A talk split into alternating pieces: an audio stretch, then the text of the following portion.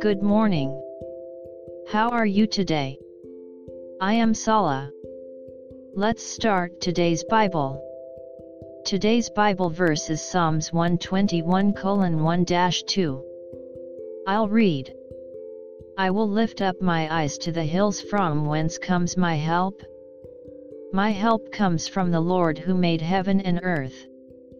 Amen. We tend to look down.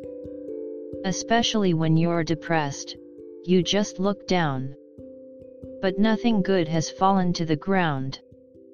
Paul was told, Seek the things above. We must not be distracted by anything on earth, and keep thinking of what is in heaven. I'm sure the help from the Lord will come. May you spend your time looking up at heaven. God bless you. See you tomorrow.